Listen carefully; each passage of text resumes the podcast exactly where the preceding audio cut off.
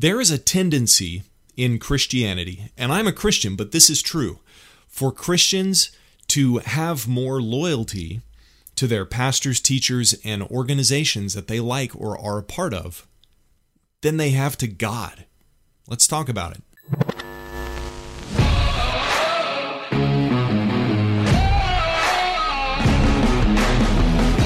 Welcome back to Good Monsters. My name is Cody Lawrence.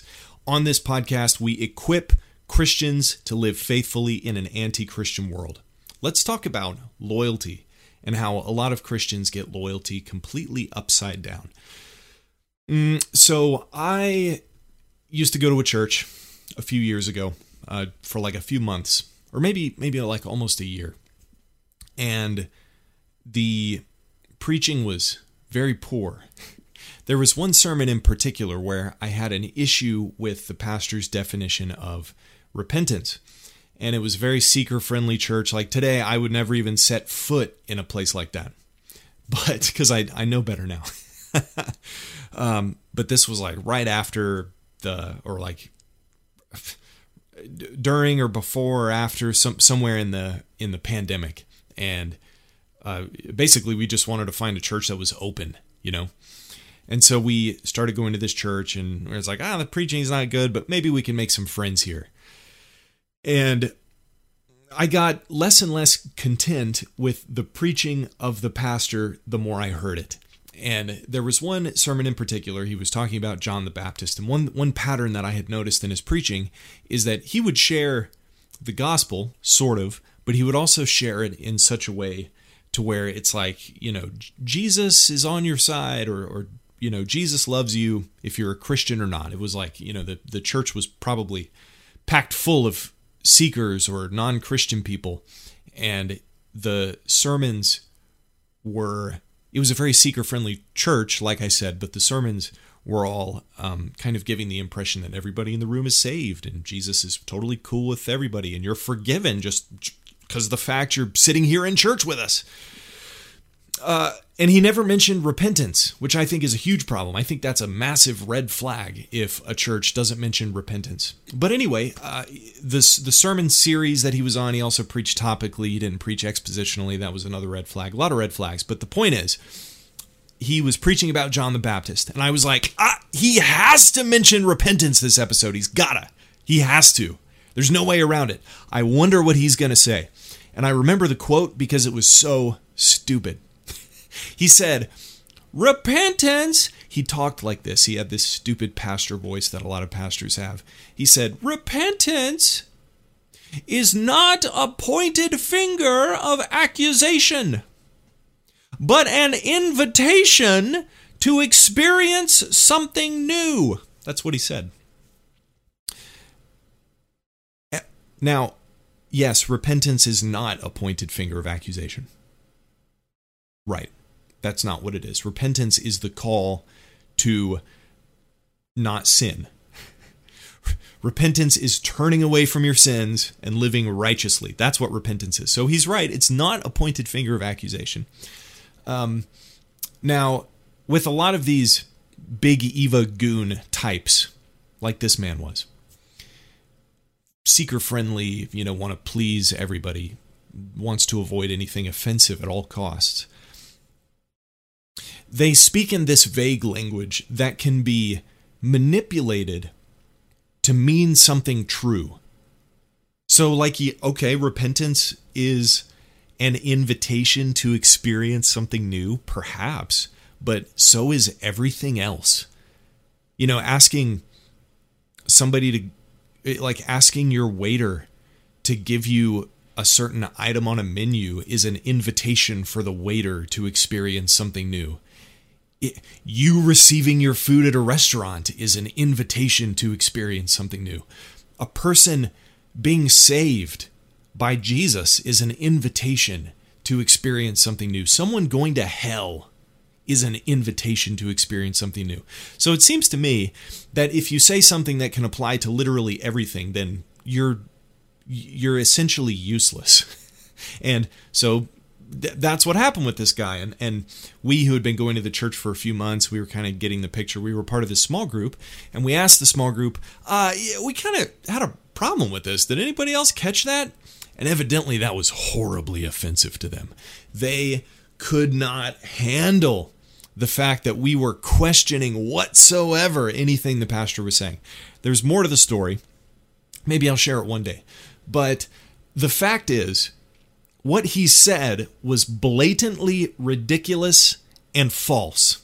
Now, a person could say, well, no, it's true because, you know, I'll apply it however I want to and twist it to make it true. But in reality, that is not what repentance is. He was avoiding the true definition of repentance, or the guy was just completely ignorant. And in either case, he has no business behind a pulpit. but that's beside the point. The thing is, instead of discussing the truth of the thing that he said with these people. They were very young in the small group, and they had all like grown up in the church and uh, had this very strong, tight loyalty to this church. Me asking this question, it um, it, it challenged the pastor, and here's what I think their thought process was, legitimately. Now, I'm you know I'm not, I'm not flinging insults here. I legitimately think this is what their thought process was, and I think it's faulty uh, and I'll explain why. But here's what I think they were thinking they think we go to a faithful Christian church. Now, that premise is not true. the The preaching was garbage. Um, you know, something like that was the preaching was so often vague. You know, it was hard to actually pin down something that he said that was wrong. But I, I particularly had an issue with with uh, the definition of repentance because I think re- repentance is such an important thing that is often left out in churches. But anyway, I think their thought process was we go to a faithful Christian church, which isn't true, and our pastor preaches the word of God. And that sort of wasn't true. You know, maybe sometimes he did, maybe sometimes he didn't, or it, it was it, some watered down version of the Word of God was being preached, which isn't actually the Word of God at all. And so if you criticize my pastor who preaches faithfully, quote unquote, the Word of God, what you're actually doing is criticizing the Word of God because my pastor infallibly preaches the Word of God.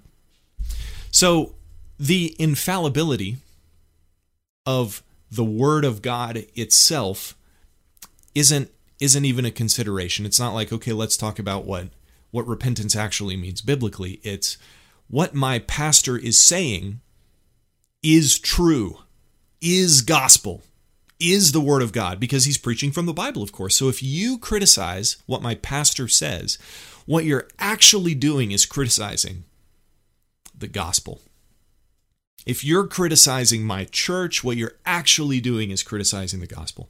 This also happens incidentally with Christian organizations, like let's say, or or uh, or authors or famous people. Let's say somebody, and I've had this happen. Let's say somebody uh, really really likes somebody like Jackie Hill Perry, and I have a couple of videos on her. One really good one with a gal named Lauren DeMoss uh, just in case you wanted another perspective on this and not just mine, if you think I'm biased.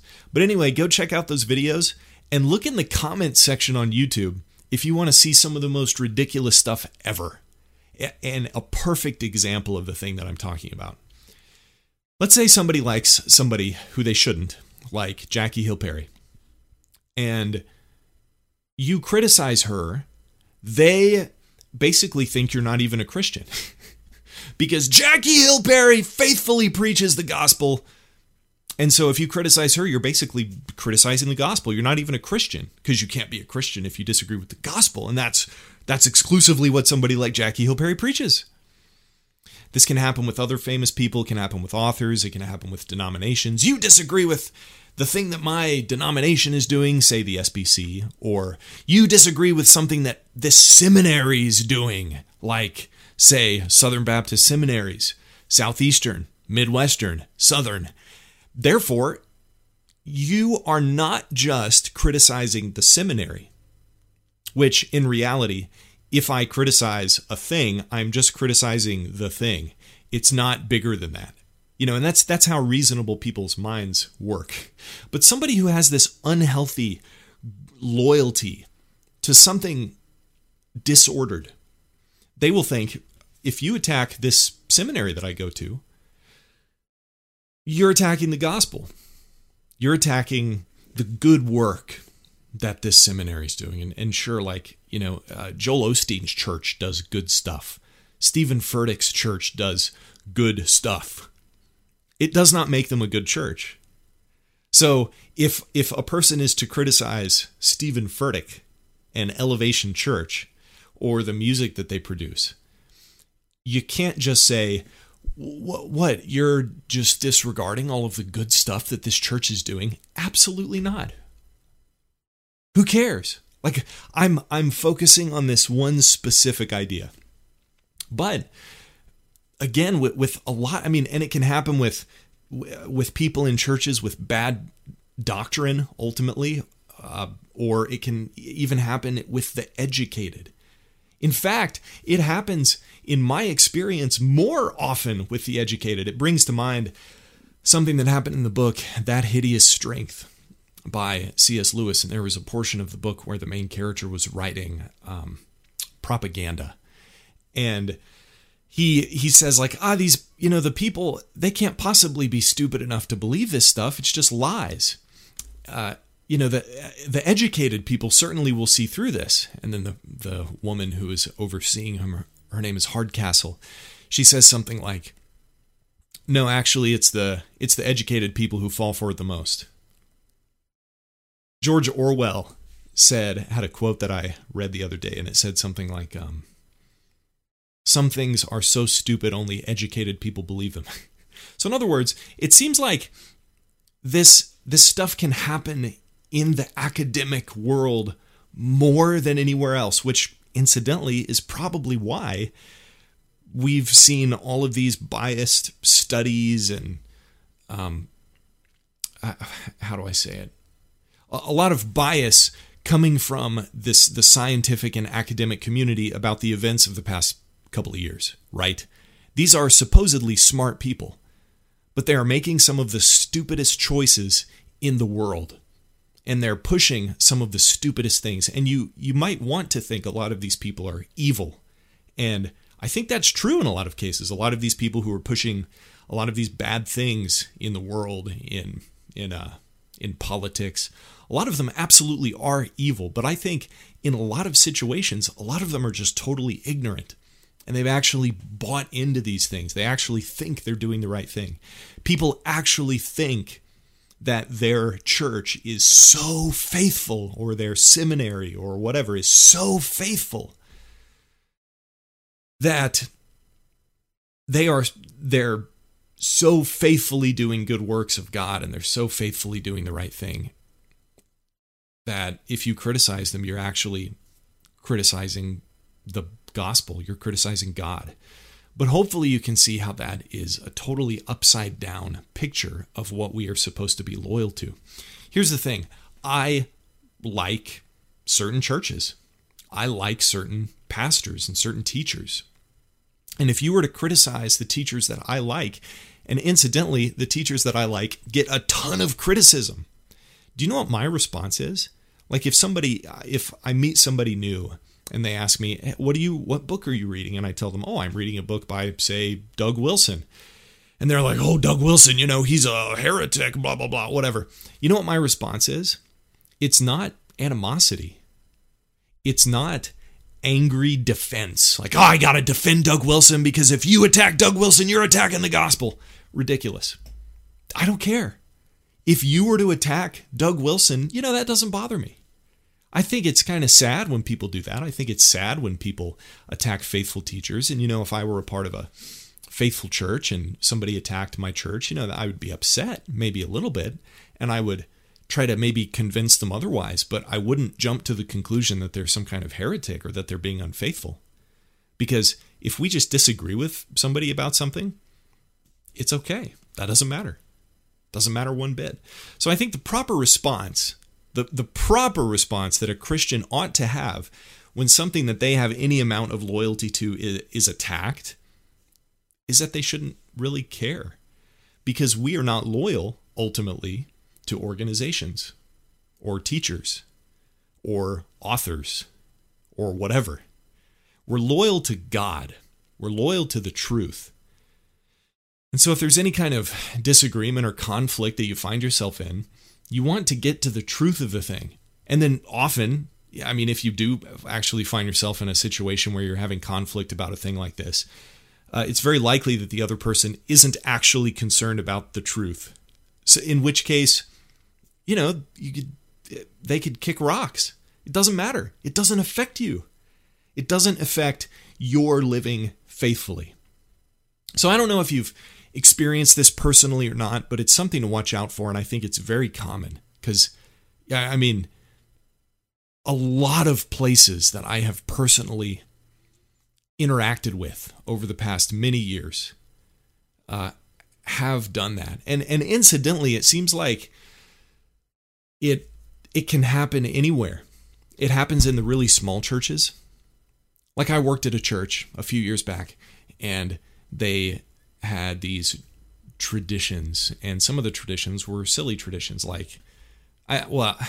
it's stupid stuff like we we've always had the chairs here in this position and you can't move the chairs because that's not the way we do things. You know, things like that, like stupid stuff, stuff in in old people churches, you know. Uh, and they they held so tightly some traditions are, are good traditions and i don't think that it's a reasonable thing to do to uh, to combat traditions just for the sake of combating traditions because i'm all for tradition. You know tradition is a, a wonderful and good thing. But if if the things you are loyal to including traditions hinder or are disordered in some way from your loyalty to better things, then we need to reevaluate what's going on there. So again, if you if you encounter a situation like that, you know, you shouldn't be hurt. It, you know, I, I know the people who listen to this podcast, they're probably very loyal, probably to fewer people than the broader evangelical community because we realize a lot of them just can't be trusted. So we have a greater loyalty to a smaller group of people. When, you know, when I was younger, I would see just some Christian author on the bookshelf and I'd think, oh, he's probably a good guy. But now I think exactly the opposite. If I see a Christian author on the bookshelf, I think he's probably he's probably not a good guy. but it's like, you know, maybe I, I don't trust him unless I have a reason to otherwise because I've had so many experiences of of uh, people who are popular being untrustworthy in the end. So if that's you, if you have loyalty to pastors, teachers, organizations, whatever, and it's okay to do that, but if you do, make sure that you are loyal just this much to those things. Not not much at all. If if truth if somebody is offering some kind of disagreement with you and you value truth over loyalty to the thing that you like, it shouldn't emotionally affect you very much. I don't think. You should be able to have a reasonable conversation, if in fact a reasonable conversation can be had with these people. And then, you know, if you have a reasonable conversation and you convince them that they're wrong, you win your brother but if not, then you don't lose anything. The the organization that you're a part of, the, the teacher you like, whatever, they're not hurt, you know? Doesn't matter. So take that to heart. Hope you enjoyed this episode and hope you learned something. Hope I gave you something to think about. And I'll catch you in the next one. God bless.